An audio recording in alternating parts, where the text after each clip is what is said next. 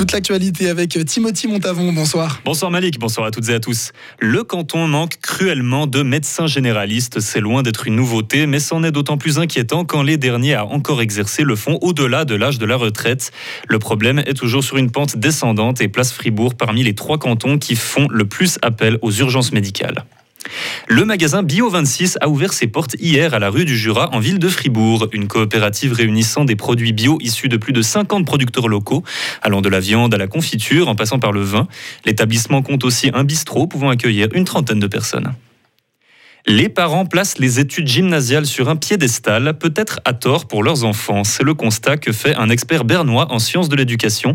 Selon lui, il existe de nombreuses passerelles et alternatives au gymnase qui ne sont pas spécialement mises en avant.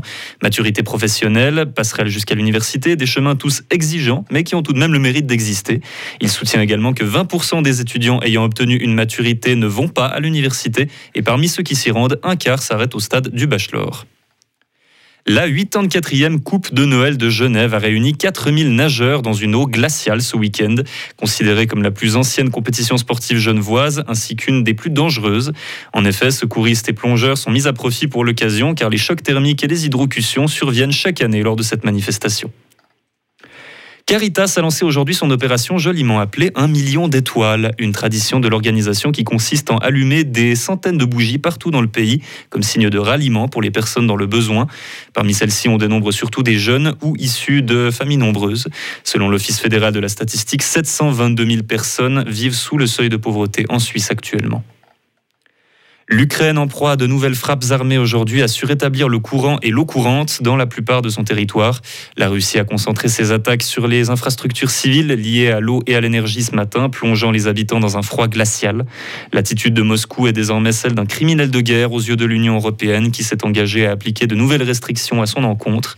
L'OTAN incite quant à elle les nations à se placer activement derrière l'Ukraine afin de faire comprendre à Vladimir Poutine qu'il ne peut pas gagner la guerre sur le champ de bataille. L'Europe a trouvé sa solution pour pallier au manque d'énergie russe, en un mot, l'Azerbaïdjan. Un accord a été signé aujourd'hui en Roumanie qui autorise le projet assez fou de construire le plus long câble électrique sous-marin du monde. Il acheminerait donc de l'électricité de l'Azerbaïdjan jusqu'en Europe. Le chantier devrait commencer en 2023 et s'achever au plus tôt en 2029 et représentera au final 1195 km de longueur. Retrouvez toute l'info sur frappe et frappe.ch.